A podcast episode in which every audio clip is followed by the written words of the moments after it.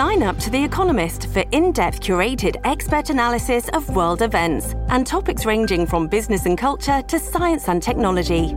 You'll get the weekly digital edition, online only articles, curated newsletters on politics, the markets, science, culture, and China, and full access to The Economist Podcast Plus.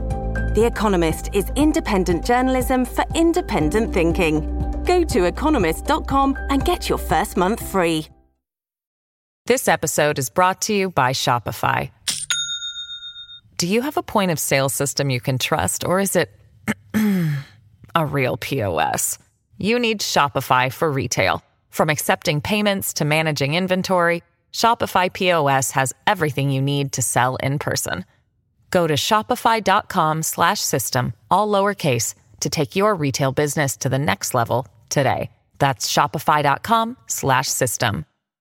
Hello, everybody. This is Marshall Poe. I'm the editor of the New Books Network. NBN listeners like to read books and buy them. So we thought we'd tell you that right now, our friends at Princeton University Press are having a remarkable site wide sale. You can get 50% off books, including ebooks and audiobooks, with the code 50, F I F T Y, at checkout until May 31. You can save some real money on Princeton University Press books. I encourage you to go there and check it out.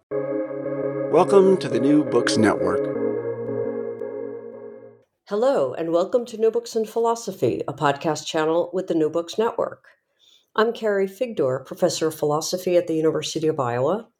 I'm co host of the channel along with Robert Talisse, Sarah Tyson, and Malcolm Keating. Together, we bring you conversations with philosophers about their new books in a wide range of areas of contemporary philosophical inquiry. Today's interview is with Michela Massimi, professor of philosophy at the University of Edinburgh. Her new book, Perspectival Realism, is just out from Oxford University Press. For many philosophers, the fact that scientists take different perspectives on the world is an obstacle to being a realist about the world. In perspectival realism, Massimi argues that, to the contrary, the plurality of perspectives is the driving force behind realism. On her view, the scientific realism that emerges out of the perspectival nature of scientific representation takes perspectival models as inferential blueprints for exploring what is possible. The realist's primitives are not essential properties, but the stable, law like dependencies that are identified again and again from different perspectives. Massimi also shows how scientific communities develop what she calls natural kinds with a human face, which are evolving groupings of modally robust phenomena that result from the historically and culturally situated systems of scientific practices. Massimi's book constructs a new vision of what realism can be that will be highly influential for years to come. Let's turn to the interview.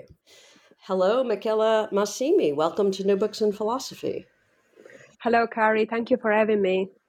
Um, I'm really looking forward to this conversation. Um, this is the more, one of the most interesting books, defenses and uh, explanations and elaborations of realism that that I've come across in recent years, which you know comes from as the title says um, integrating the whole idea of different perspectives in science. Um, so it's I, i'm quite sure it's going to be very influential in in years coming forward.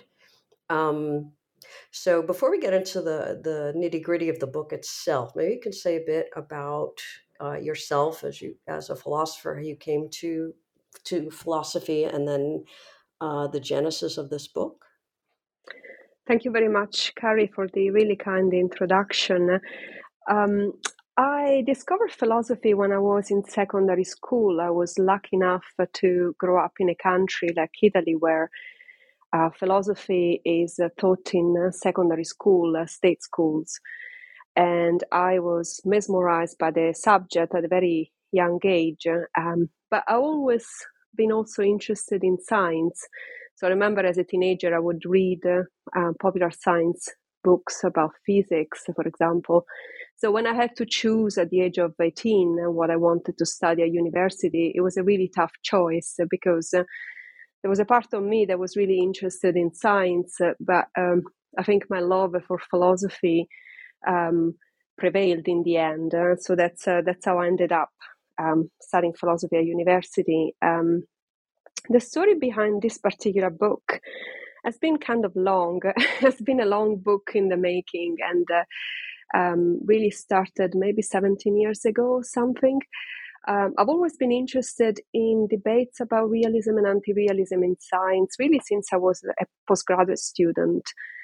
And um, in a way, my interest in realism has always got entangled with my interest in uh, um, Kant philosophy of nature and Kantianism and philosophy of science in general.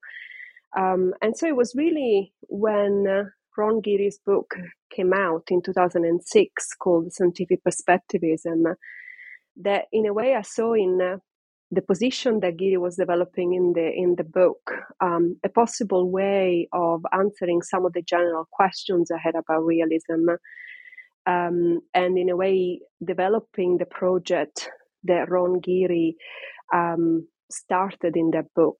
I mean, scientific perspectivism, Ron Giere's book was not intended to be a book about realism. It was really a book about the role the perspectives play in um, experimentation and theorizing.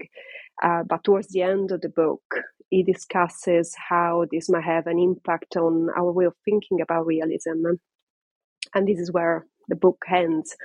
So in a way, I wanted to continue the project that um, Ron Giere had uh, had started, and that's that's how basically this book um, took a life of its own. And really, going back to my Kantian interest, uh, um, there's a broadly Kantian question behind the book, which is how is knowledge of nature possible? And that really shapes the, the two main questions behind the book. So, how do we form a reliable knowledge of nature um, from a point of view that is always situated and perspectival? And that's a question in part one of the book. And the second question is uh, how does the world look like um, as a result of this process, which is the second part of the book. Right. So right, it's it's very very very well logically kind of oriented in, into those two parts, the perspectival part and then the the realism part and you know and so you give this you know perspectival story of how as you put it we justifiably infer or or form our realist commitments. Um, so maybe we could start with you know part one you know the perspectival bit. You um, so one of the important moves i think you make in the very beginning is to uh, distinguish two basic senses of perspectival. Um, could you could you say a bit about those two different senses and the one that you know matters for for scientific realism? Sure. So um, obviously the very word perspectival immediately brings to mind metaphors from the history of art and the role of perspective and perspectival drawing um, and the impact that the use of perspective had on um, not only the history of art, but also the history of cartography, the history of architecture, the history of uh, urban planning. So, one thing I would say straight at the outset is that, and I really want to dispel a possible um, um, misunderstanding that the user perspective may have in this context um, is not meant to suggest in any way the idea of the agent as a spectator of nature. Uh, the idea of a perspective has been absolutely pivotal in shaping uh, the way we think about, as I said, cartography, architecture, urban, urban planning. We use perspective and perspectival drawing because otherwise we won't be able to build buildings, bridges, and design um, entire areas of our urban planning and so forth. So the metaphor of the perspective is is key for the things that we do and we build and we construct, and not just for the um, kind of classical metaphor of the agent as a spectator. And this is something that I developed throughout the book, especially um, kind of halfway through in chapter five, where I discuss the analogy with architectural blueprint. But going back to the very basic idea of a perspectival drawing, if you think of uh, um, a perspectival drawing, really. Any example that comes to mind. In the book, I discuss the um, um, Arnolfini portrait by Jan van Eyck uh, as one example of perspectival drawing, and I compare it with Las Meninas from uh, um, uh, by Diego Velázquez. What is interesting is that the first thing that comes to mind about a perspectival representation is that it is a representation from a specific vantage point. Uh, so the perspectivity of the representation is usually understood as the expression of the situated vantage point from which the scene is represented or is painted. But there is another sense of um, perspectivity that is equally very important. A representation is perspectival because it has one or more vantage points um, towards which the lines are drawn and it is the use of those vanishing points um, that allows the representation to appear as if it was from a specific vantage point. Um, so obviously, those two notions of perspectival, what I call perspectival one, from a specific vantage point, and perspectival two, namely directed towards one or more vanishing points, are really two sides of the same coin. Uh, so a representation is perspectival one only because it's perspectival two. It's only in virtue of there being vanishing points towards which the lines are drawn that we can have a representation that looks like it has been drawn from a specific vantage point. But in philosophical discourse, we tend to blur the distinction between these two senses of being perspectival. And so, very often, what you find is that people talk um, about the perspectival nature of the representation or the perspectival nature of knowledge without really um, having in mind the second notion of perspectivity, which is really the one that matters for my realist project, namely that um, uh, we encounter reality, we, we open windows on reality via this process of projecting towards a vanishing point. So the whole project of the book is really an attempt to describe how is it possible for human beings like us, wonderfully diverse, through a plurality of historical and culturally situated perspectives, um, to encounter reality and open up windows on reality in, in, in this way.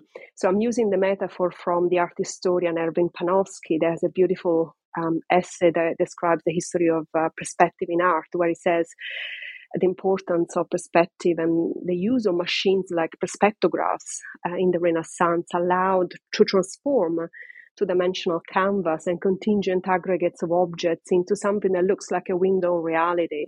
So I use this metaphor opening up windows on reality as a way of saying that through our scientific practices and modeling techniques, we're able to um, always from a situated vantage point, opening up windows of reality. And that's the only way through which we encounter the world as being populated with the phenomena that, that we do believe uh, um, are real.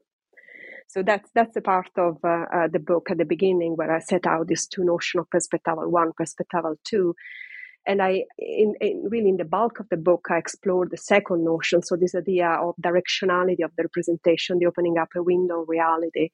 But I go back to the first notion, which is the sort of more common and the one that immediately comes to mind at the end in the final chapter 11, where I go back to the idea of the situatedness of knowledge and explore more different ways of thinking about what makes scientific knowledge situated. Right. Good. Good. Um, yeah, because one of the, you know, outside of this context, you know, and, and typically not in discussions, uh, you know, in in more, well, in in other fields, um, the whole idea of perspective is wound up with the idea of being subjective as opposed to objective. And uh, um, and so the there's a there's a very quick um, you know fallacious argument, but it's it's very very popular um, where you know because we have these perspectives uh, you know subjective perspectives therefore you know any sort of theory or any sort of you know outcome we have is itself going to be subjective. Um, you don't really get into that that issue that issue much right? Um, um, but it would be helpful at some point, you know, if you say, you know, how the vantage point sort of you know metaphor um, corresponds or, or how that's related to this subjectivity aspect of perspective. Yeah, so that's a very good point, right? Because um, as soon as one talks about perspective, the first thing that comes to mind is um, the, the perspective understood as a subject on system of belief or point of view, kind of colloquially speaking. But that's not the way I use the, the, the, term perspective and scientific perspective to start with. So that's an important distinction. So there's a big literature about points of view and um, exactly point the point of view of the observer and so forth. But when it comes to science and scientific perspectivism, which is the tradition that I've been following, um, what we really mean by perspective is the um, what I mean by perspective, my own definition building up from uh, um, own view, which was um, rooted in the semantic view of theories. So for him, a perspective was a family of models. So he talked about the Newtonian perspective or the Maxwellian perspective and so forth.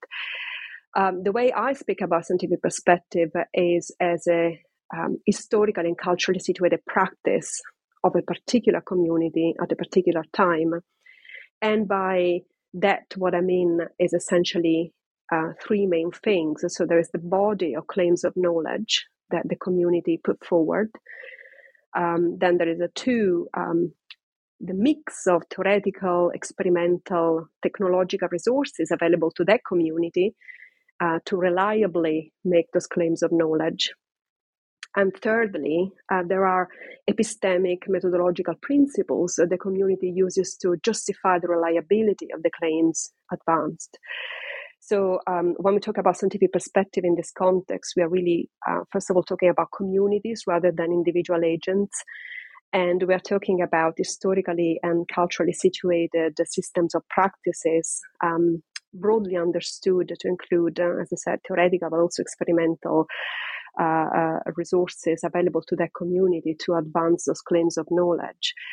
Um, the question remains because people may ask, well, if our knowledge is always situated, is always perspectival in this historical cultural sense, how is it possible for those communities to come to know the world as is?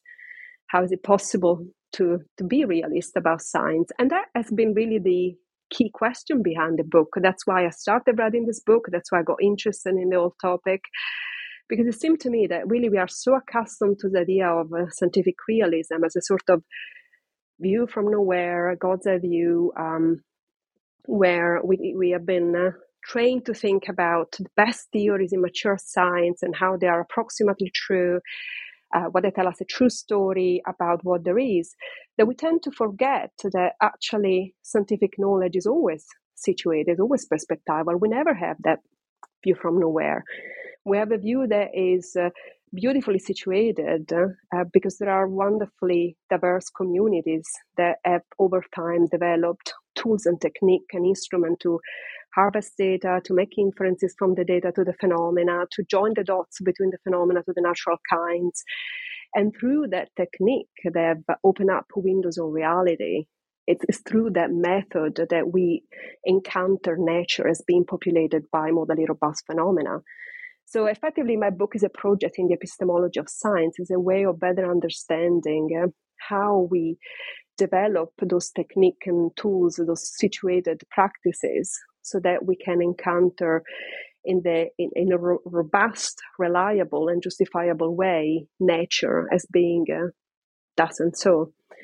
Um, and so the, there is no subjectivity because, in a way, um, if you like, the only subjectivity is the subjectivity of uh, uh, historically, culturally situated communities. But the, the beauty of it is that the reliability of science, this incredible epistemic feat that we call science, is not in spite of this plurality of perspective, but it's thanks to this plurality of perspective. So, what I really wanted to show in the book is that this pluralism of perspective is not an obstacle, it's not a hurdle to the question about realism, but it's actually the driving engine of realism.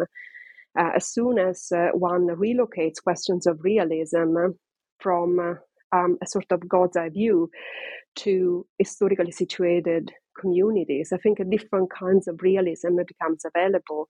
And obviously, spelling out what kind of realism will become available became the project of the book. Um, but yeah, so that that's in answer to your question about why there is no no risk about the subjectivity as such. Yeah, no, that's very helpful. Um, which it kind of leads to um, to the the sort of the the usual perspective. um, no pun intended, is um, what you call the problem of inconsistent models. So a lot of you know just uh, you know quite opposite from what you just said. Typically, the idea of of a pluralistic view or, or different perspectives, you know, partial you know models that capture parts and um, is is seen as a problem um, and and you call it the problem of inconsistent models. Could you say maybe a bit about what that more much more usual um, uh, response is to different models and um, how how how your view you know differs from that? Sure. Um, so, yeah, the problem of inconsistent model is exactly the expression of this tension that I was describing earlier, namely, um, it's usually presented as a challenge to anyone who wants to defend a kind of realism about science. And the starting point is the uh, plurality of scientific models in some areas of inquiry. So the argument would go along the following line um, critics would say, uh, if the purpose of scientific models is to represent um, specific portions of reality, specific target systems.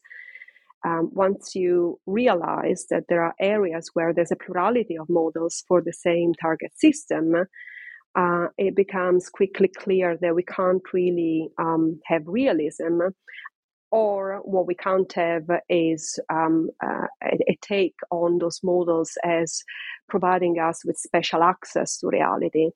So the option seems to be either to be an instrumentalist about models, and so take the model pluralism as just distanciation of different tools to make calculations, get things done, but not really representation of the world or to uh, take the model pluralism seriously, but at the cost really of uh, um, giving up on realism um, altogether. And some of the um, perspectivalist answers to that kind of uh, objection, I'm thinking of Alex Rueger, for example, um, have gone along the lines of um, um, representational properties. So Alex Rueger has this really interesting argument um, that he put forward a, uh, a few years ago, where he said think of those models as effectively ascribing relational properties to the same target system. So the classical example that people have been developing in the literature goes back to um, uh, Margaret Morrison. And she discusses different models for the nucleus. So, nuclear physics, if we want to study the atomic nucleus, we can use the liquid drop model uh, that describe the atomic nucleus as a drop of incompressible nuclear fluid, or we can use the shell model that describe the nucleus as a series of shells where protons and neutrons sits in uh, magic numbers or we can use the quark models that describe the nucleus as a bunch of quarks that exchange gluons and so forth. And so the problem in consistent model is, but what is really the nucleus? If I want to be a realist about the nucleus, and I get all these different models that tell me something apparently incompatible or inconsistent about what the nucleus is, how can I ever defend realism about the nucleus? So a possible reply is, well, think of those models as ascribing relational properties, really. So um, rather than intrinsic monadic properties to the nucleus. Um, but critics have been unimpressed. So people like Margaret Morrison, but also Anjan Chakravartty in his uh, 2017 book on scientific ontology, they have chapters where they describe how perspectivism is uh, either redundant because it's just a restatement of a pluralism in science, or is kind of buys into some kind of metaphysical inconsistency where the world seems to be some sort of hodgepodge of different things that um, all seems to be somehow going together and compatible about the same target system.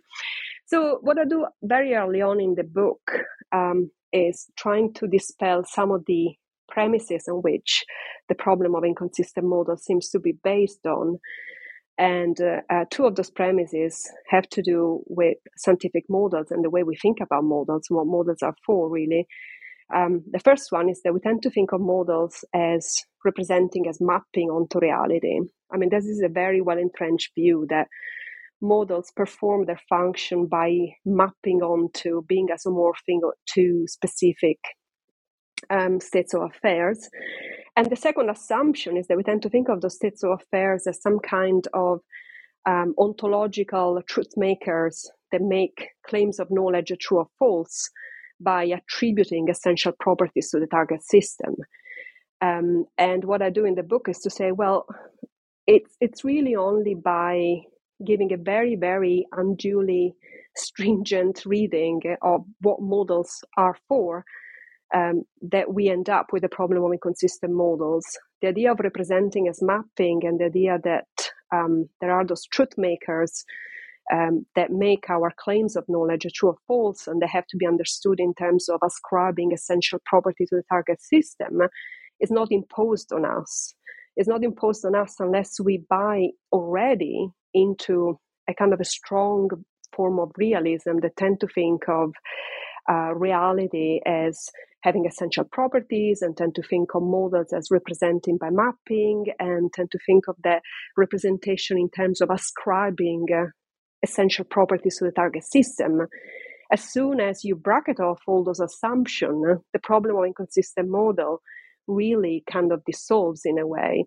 So the model takes so the problem takes off the ground only because it really buys into strong scientific realist of a kind of dispositional essentialist flavor at nature. But those assumptions are not imposed upon us. And so as soon as we resist some of those assumptions, then the space open up for developing a different ways of thinking about realism. And so that's uh, that's kind of the beginning of the journey in a way for the book. Right, right. So I mean, yeah, you it becomes very clear. You know, you're you're you argue against that whole kind of essentialist uh, element of at least some forms of realism. Um, so then, to to kind of follow up on the ontological issue, um, uh, in the second part of the book, um, when you sort of focus on the realism, um, and there are more questions to ask about perspectival models, but um, since you raised the issue of essentialism, um, uh, you distinguish, I mean, following, I guess, Bogen and Woodward, you know, data, phenomena, um, and then how we use our perspectival models or perspectival inferences, which again you kind of describe, you know, to uh, to draw realist conclusions.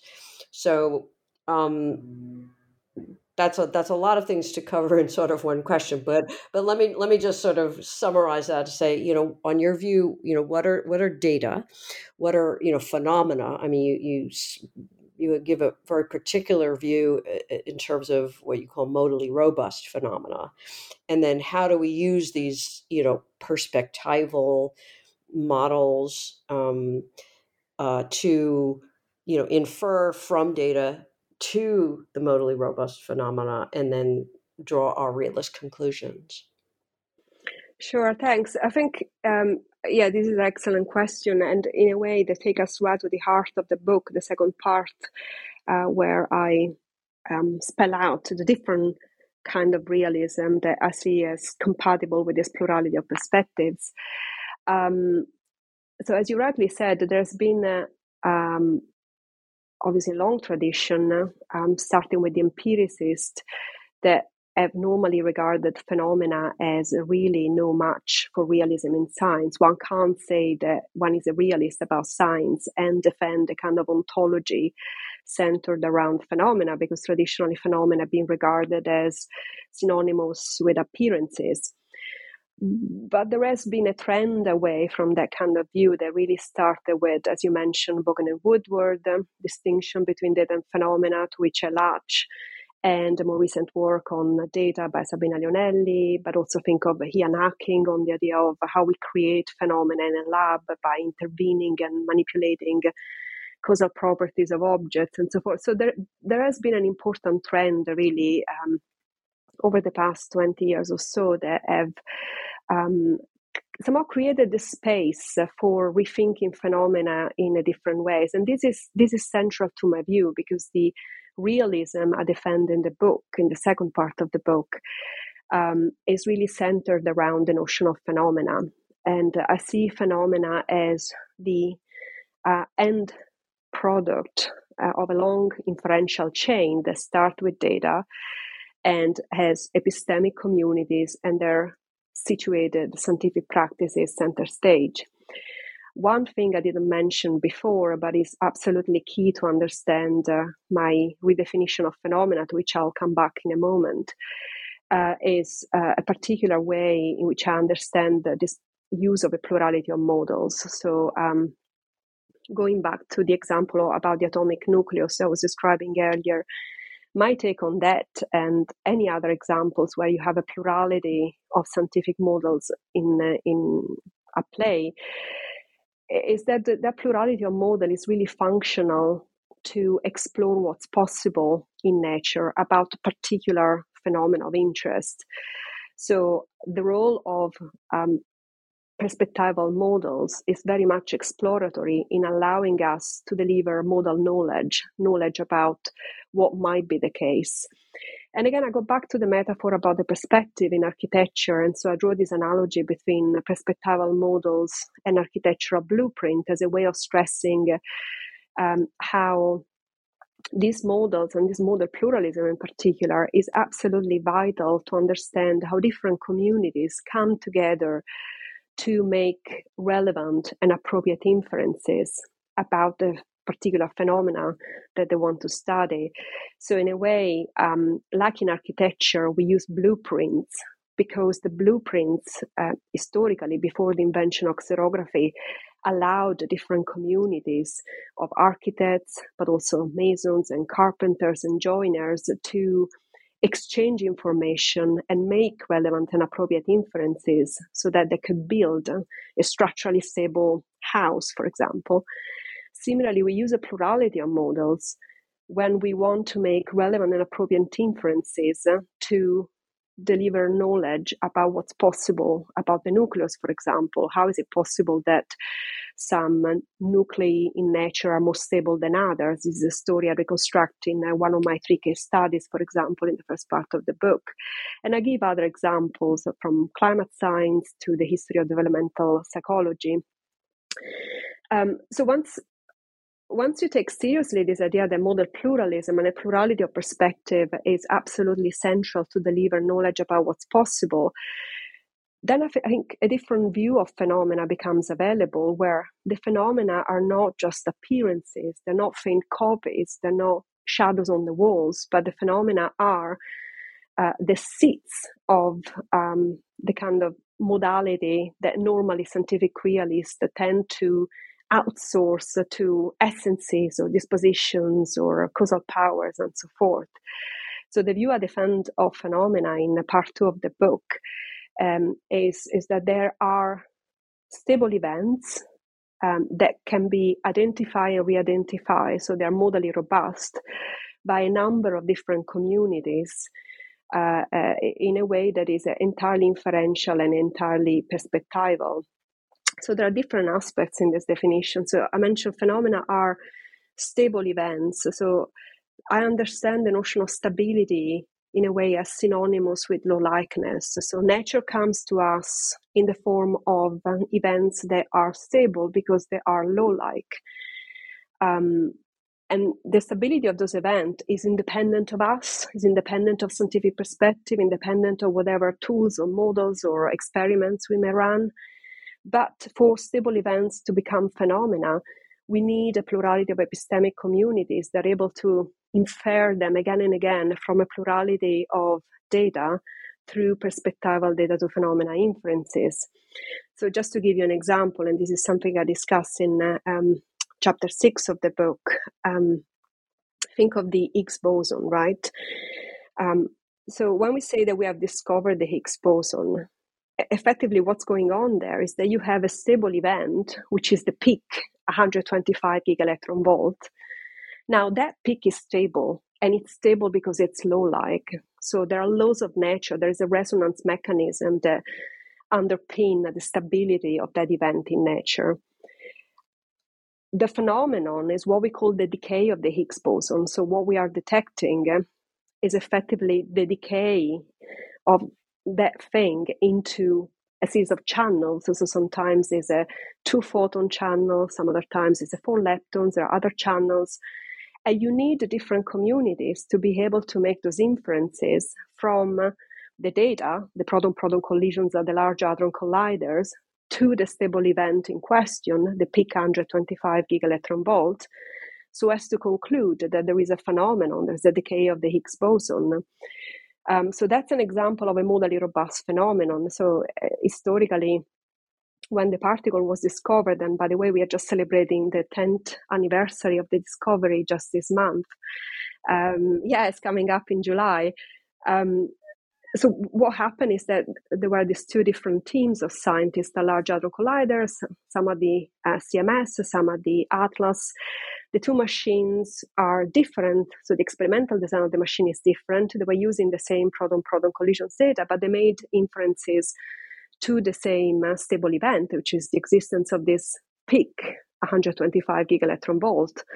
Um, and so nature comes populated with modally robust phenomena like the decay of the Higgs boson, but also the pollination of flowers uh, or uh, the echolocation in belugas, and, and many other examples um, in different domains of inquiry. Um, and what you need really is a, a notion of phenomena as modally robust uh, in the sense that we don't need to outsource that modality that normally does the job for realism to essential properties, dispositions, causal powers, or more broadly, what Gilbert Ryle used to call the hidden goings on. We don't need the hidden goings on. There are no two world views the world of things as they appear and the world of things as they are. All that we have is a world of modally robust phenomena. And I think once we take that stance, really, some of the classical historicist contingentist, skeptical objection against realism can easily be deflated or averted because, in a way, yeah, we have kind of sh- sheltered, I think, realism from uh, those sort of objections. Hmm. This episode is brought to you by Shopify.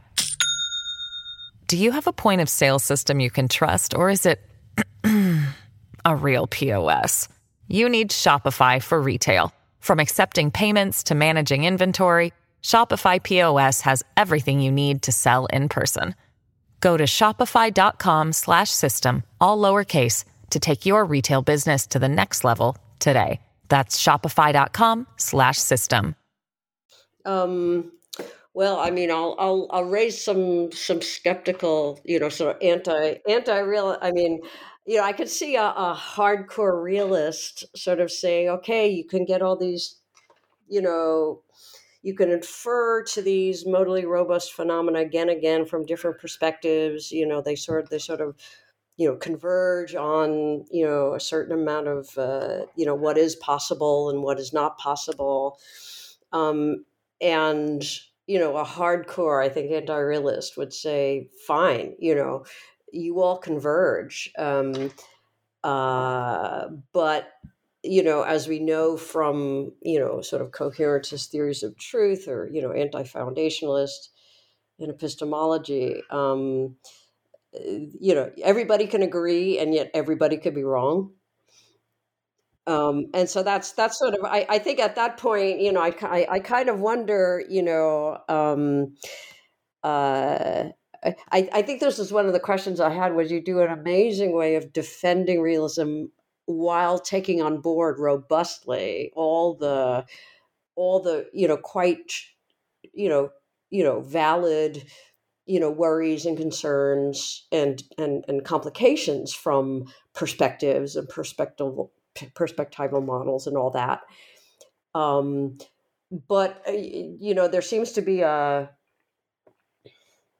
um, you know, I don't, I, you know, I guess just a bedrock part where like either we are justified in inferring, you know, to, uh, you know, to a realist commitment, uh, or uh, you know, it's like this is just not enough for me, and I'm going to remain, you know, uh, you know, constructive empiricist or, you know, some other form of anti realist. Um, so, yeah, so uh, do you do you have some sort of a response to that or is that just where you know at some point either all these multiple perspectives you know that end up in the same place regarding more mo- modally robust phenomena uh, is that you know that's enough for realism um, or uh, you know is like you know is, is, the person who says no it's not um, is there really any kind of further response to be given to them Sure. Yeah. Well, that's an excellent question, right? So, where does the realist uh, anchor is in all this story about empowered phenomena? So, for me, the answer lies in the law likeness of the events. So this is the realist anchor, okay? Um, and obviously, there has to be some foundation in any realist project. So mine does away with traditional ideas about essential properties and disposition and causal powers, but take law likeness as a primitive notion. So I believe that there are law like events in nature. And I believe that that level of uh, realism is enough to deliver the kind of realism that we observe in science. As I said, the peak 125 gigaelectron volt is there, it's not going to go away. Um, the bending of the cathode ray is a phenomenon. But so, as I said, for the phenomena first ontology that I develop in the book, um, I see these two um, levels in a way, applying the notion of phenomena. There's the stability of the events and there's the modal robustness. Now, modal robustness, I take it to be a secondary quality. Um, so it's really an expression of how different communities come to infer again and again the same stable events from a plurality of data sets. Uh, but the law likeness of the, of the events the fact that there are events in nature that have law like dependencies, I take it to be a primitive. So there has to be some foundation in any realist story. So most scientific realists would be um, happy to, um, you know, delegate their role to causal powers or disposition or or whatever. Uh, but in my view, the role is placed by um, law-like dependencies. So that there is a 125 gigaelectron volt peak is a stable event in nature. It doesn't depend on scientific perspective. Obviously, we need something as sophisticated as an LHC experiment to be able to uh, detect that peak, that's for sure. But that peak is part of the fabric of nature, in my view. And similarly, that um, there are electrically charged particles that are bent in the presence of a magnetic or electric field is also a law like event in nature that um, again we need a machine like we need cathode rays to be able to see that um, but doesn't you know it's it's the, the the stable event in itself is where the realist story is um, uh, and then the inferentialist the perspectival aspect is at the level of the modally robust phenomena and I, I, I, see your point. I see your objections. Like, but how do you strike this sort of middle ground here in between? Uh, you know, there's the standard scientific realist story that will want more and will want to delegate the, the realism to causal power disposition and so forth on one end, and the historicist slash conventionalist slash contingentist that um, um, will just happily dispense with all all of that, including my notion of phenomena, and just to go fully coherentist about all that. Well, one of the attraction of perspectivism, really, and actually one of the sources behind the view that I've developed, in, uh, comes from epistemology and uh, Ernest Sosa work on. Uh, perspectival knowledge. And if you think of that tradition, that tradition was developed precisely to strike a middle ground in between a traditional foundationalist view and traditional coherentist view was a way of saying is it possible to have actually somewhere in between uh, what they call the pyramid and the rafts, right? Rafts of coherentism and the pyramid of foundationalism. Um, and so this idea that there are in a way two levels of knowledge a level where we have reliable knowledge and a kind of perspectival ascent where we look at the justification for the reliability of the sources of knowledge originates pr- precisely from the attempt of answering those questions about how to go beyond the traditional, well, foundationalism and coherentism in epistemology, scientific realism slash, um, I would say, conventionalism when it comes in philosophy of science. Um, and obviously, the tension is there. So um, I didn't write this book in the hope to um, persuade the die-hard metaphysician or the die-hard, uh, you know, conventionalism to join the perspective realist uh, um, camp. I mean, I'm I'm perfectly aware that people that have a more um, I don't know, more robust metaphysical intuition than I ever had are not going to be moved um, by some of my arguments. But I guess I took the purpose of the whole book was really constructive. So I was not meant to give any kind of, um, you know, knock down arguments against the metaphysicians or the conventionalists. I think I, I, I give a series of localized, fairly localized moves uh, as I go along in the book um, to explain why I don't buy into essential properties or why I don't buy into full blown contingentism. Um, but really, the main purpose of the book was to show that there is a different ways of thinking about realism um, and try to articulate as clearly as possible where that kind of different form of realism, um, how that form of realism could be developed. Um, so, yeah, it was a kind of a positive um, positive purpose of the book more than kind of proving that the you know that the opponents were necessarily wrong in their metaphysical intuition and most of this most of these claims when it comes to realism and anti-realism you know we have all i think endorsed the kind of van Fraassen um, take on stances i think it, it, a lot of it, it comes down to stances that people have on metaphysics, on epistemology, and so forth, but showing that there is a different way of thinking about realism and how that different ways of form of realism could um, be explained and teased out was really the main purpose of the book.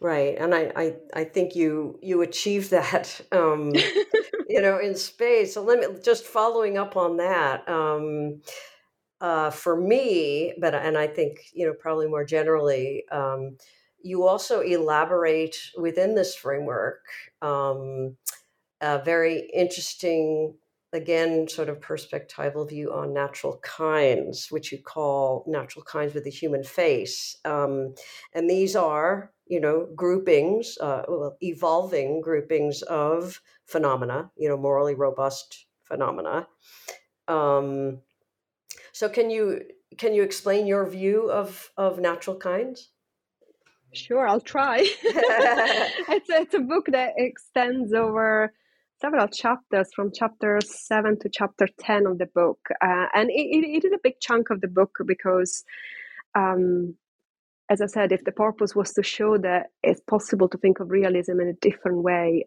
i had to engage with the debate on natural kinds uh, because traditionally scientific realism um, has been a realism about kinds those natural divisions in nature that um, scientific realists tend to associate with a list of necessary and sufficient um, properties for kind membership. Um, so very often there has been appeal to microstructural essential properties back to Hilary Putnam. Um, and we want to know what water is, well, we need to find out the microstructural essential properties. Water is H2O. If we want to know what gold is, we need to look at atomic number. So it's element with atomic number 79.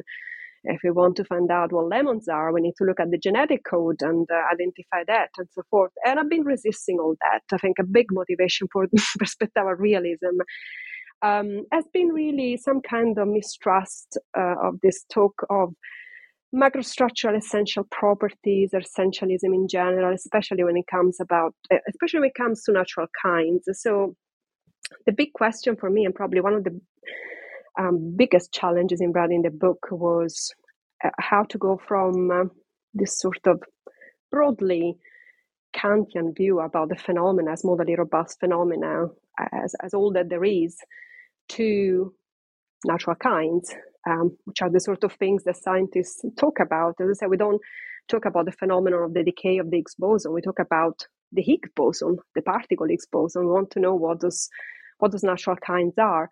And so the view I developed in the second part of the book is that um, natural kinds, I call natural kinds with a human face. There is a kind of anti-foundational slash Neurath boat um, sort of motivation.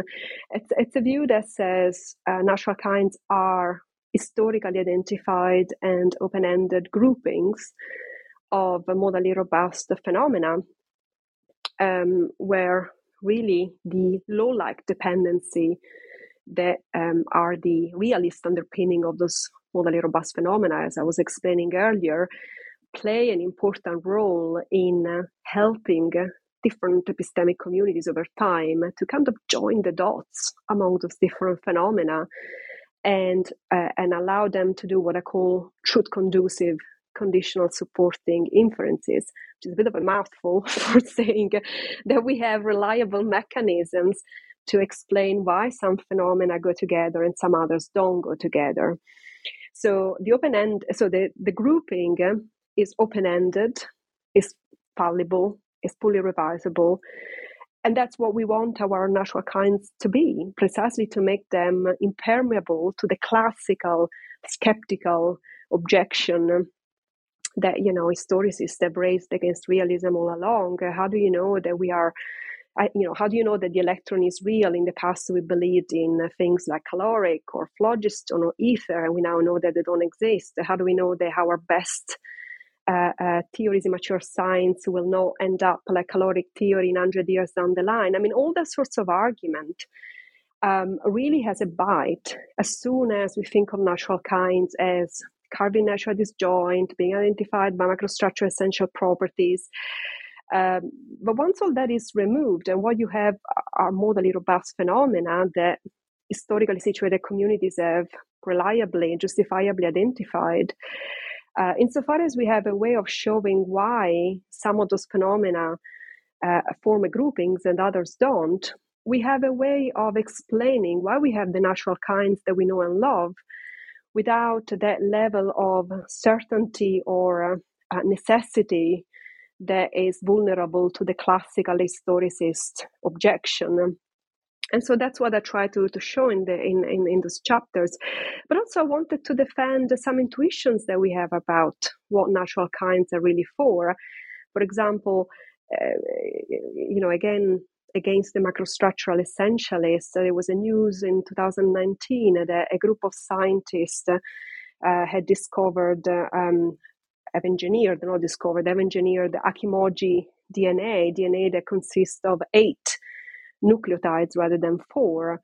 Um, and he made the news headlines. And I was thinking, those are important areas where really science is redefining the boundaries of how we think of natural kinds. And we want to make room for those uh, engineered kind that prove to have uh, a very effective naturalness as much as we want to explain why in the past we used to believe in things like caloric and phlogiston and why we now regard those as what are called empty kinds because there is no such thing as caloric and ether.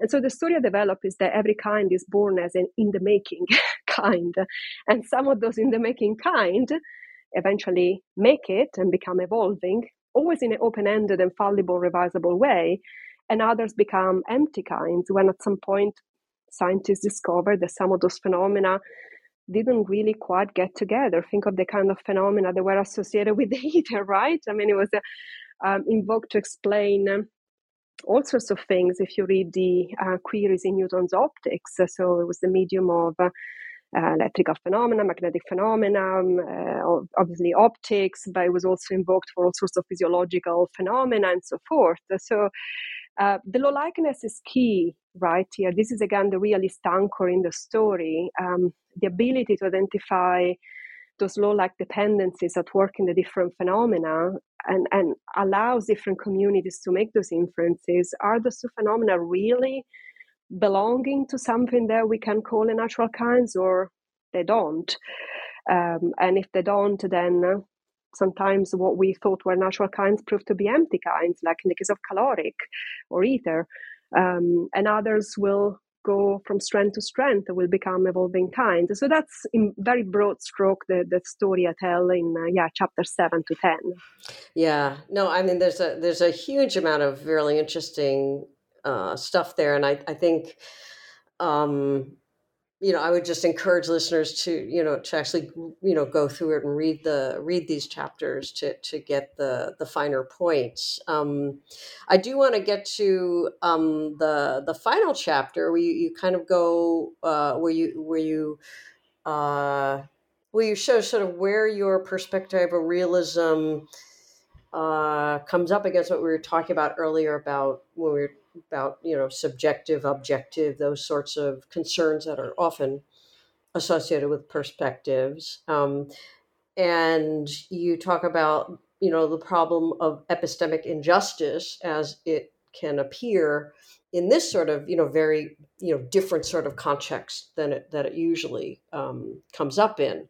So could you just could you explain a bit about um, you know first of all i mean it's, it's clear that different you know historical cultural epistemic communities will you know contribute um, but then the injustice appears in um, in the ways and you, you identify two specific forms of of injustice where certain perspectives get get left out in a certain way. Um, can you can you explain that um, connection between perspectival realism and epistemic injustice? Sure, thank you. Yeah, I'll, I'll do my best. I mean, again, this is the final chapter. It's called Multiculturalism and Cosmopolitanism in Science. And although it's a final chapter, it, it actually has some of the really main motivations for the book, as I outlined at the beginning of the book.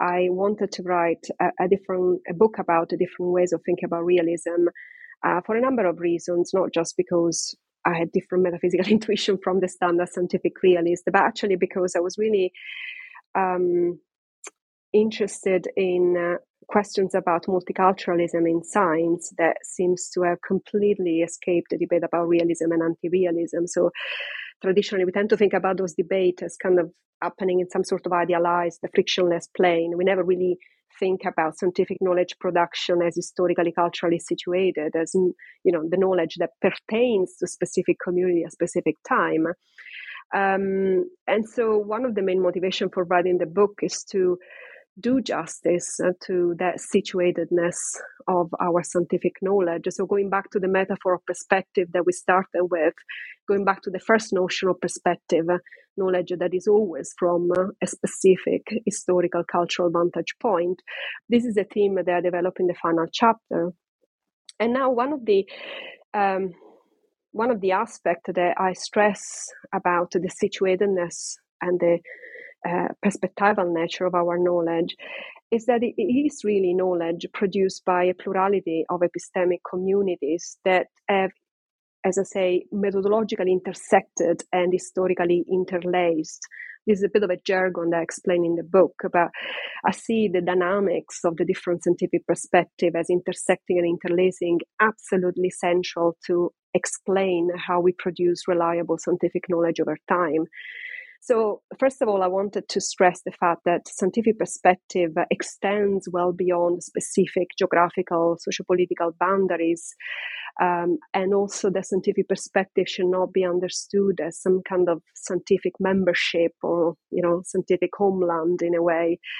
Um, because if we understand it in that way, then we really risk um, unjustly cutting out uh, big portions of the society or you know important epistemic communities that have historically contributed to scientific knowledge production. So just to give an example, which is again linked to the discussion about natural kinds with a human face and the example about the electron in chapter 10, um, I think it would be a mistake to think of the um, what we tend to call the Faraday Maxwell scientific perspective as the um, exclusive um, repository of a particular community that was working in a particular historical, cultural, institutional environment at the time, without taking into account the plurality of other epistemic communities that at the same time were making possible the scientific knowledge production.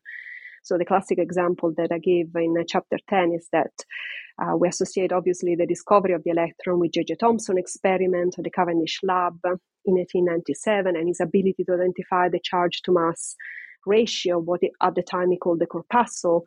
But we tend to forget that that tradition of experimenting with cathode rays was really made possible by the flourishing of a, a glass blowing industry um, that developed in the second half of the 19th century.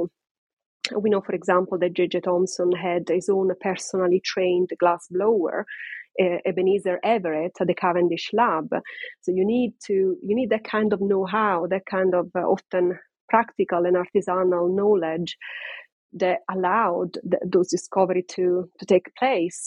And even before that, you need the communities of Scottish um, crofters in the Hebrides that were able to um, burn ashes of seaweed and and produce the alkali flux necessary for the production of glasses. So going back to the issue about epistemic injustice, what I stressed in the final part of the book is that once we take seriously the situatedness of the human uh, um, uh, uh, knowledge, uh, we need to be careful in not um, cutting off portions of of that seamless interlacing of scientific perspectives that has been pivotal for the ability to advance reliable scientific knowledge. Um, and so part of the motivation of the book was precisely to defend um, the human point of view as a way of reinstating communities that we tend to forget about when we write narratives about about science um, and kind of expand your horizon and look at how those different communities have fruitfully uh, engaged with one another and interlace with one another to make that knowledge of nature possible. And so, whenever we have other an intentional um, severing of the narrative that excludes those community, uh, or worse, what we have uh, is sometimes a, a ring fencing of scientific knowledge as if it was the uh, exclusive repository of one community against others, then epistemic injustices arise, uh, what I call epistemic severing and epistemic trademarking. And then, then yeah, I, I kind of hint towards the end to um, an alternative way of uh, thinking about all this that doesn't buy into the risk of severing of epistemic injustices. So a picture about cosmopolitan uh, science as, as, as, a picture of science where um, it, it's really uh, a, a, human right that belongs to everyone in virtue of being a, a, citizen of the world. So this is the very very last section of uh, of, of the book and um, something that I want to work more in the future. Uh, good. Well, um, that does actually bring us to, to the end of our, our time. So I like to end with a question about what what you are working on in uh, you know right now as a follow up to the book, or or what sorts of projects are you turning to at this point? Yeah, well, um, precisely what I was uh, mentioning just a moment ago. So um, I, I, finished the book and I thought, gosh, I, I need to write another one, uh, which I don't know whether whether or when I'll have the time to write next. But um, um in a kind of unexpected way, um, I ended up getting very interested in um, debates at the intersection of legal political um, theories on science as a as a human right. So there's an important debate um, in that area um, that normally philosophers of science don't really go into. Um, but it's, it's a debate well known to political theorists and, uh, as I said, legal philosophers and so forth. Uh, and it's a debate that really starts with the um, UN Declaration of Human Rights in 1948 that looks at scientific progress as a as a, as a right, as a human right. And again, it continues in 1966 with the International Covenant for Economic, Social, and Cultural Rights that reinstates the right to enjoy the benefits of scientific progress. So, this idea of uh, uh, scientific cosmopolitanism uh, as a science to the benefits of a world citizen is something that became very salient while I was writing the book, also because we were in the middle of a two year pandemic and the debate about vaccine nationalism obviously um, became very um, timely and pressing to everyone's eyes. The fact that um, you know, science is uh, produced in a way that uh, still not only there are epistemic injustices, but big structural socioeconomic injustices in accessing uh, the benefits of scientific knowledge. And so this is an area where I hope to write more. So I've written a paper now for a special volume on scientific progress, edited by Yafeng Shan. is coming out in December. I just wrote a short comment in Nature Physics that has been published earlier this month. Um, that kind of gives the broad lines of the the area. So yeah, good work for the future. yeah. Excellent, excellent. Um, well, that all sounds very exciting. I'm sure a lot of people will be very interested in in looking for that work um, in the future. Um, but w- yeah, so. Uh, we are out of time now. so uh, I do want to thank you again for for speaking with us at New Books in Philosophy. It's been a, a great conversation, and I wish you best of luck with the uh, with the new work that you're doing as an outgrowth. Thank you so much, Carrie, for having me, and thank you really very much for this uh, really excellent and stimulating question. Thank you. Okay. Bye-bye. Bye. You've been listening to my interview with Michela Massimi, professor of philosophy at the University of Edinburgh. We've been talking about her new book, Perspectival Realism, which is just out from Oxford University Press. I'm Carrie Figdor. This is New Books in Philosophy. I hope you enjoyed the podcast, and thank you for listening.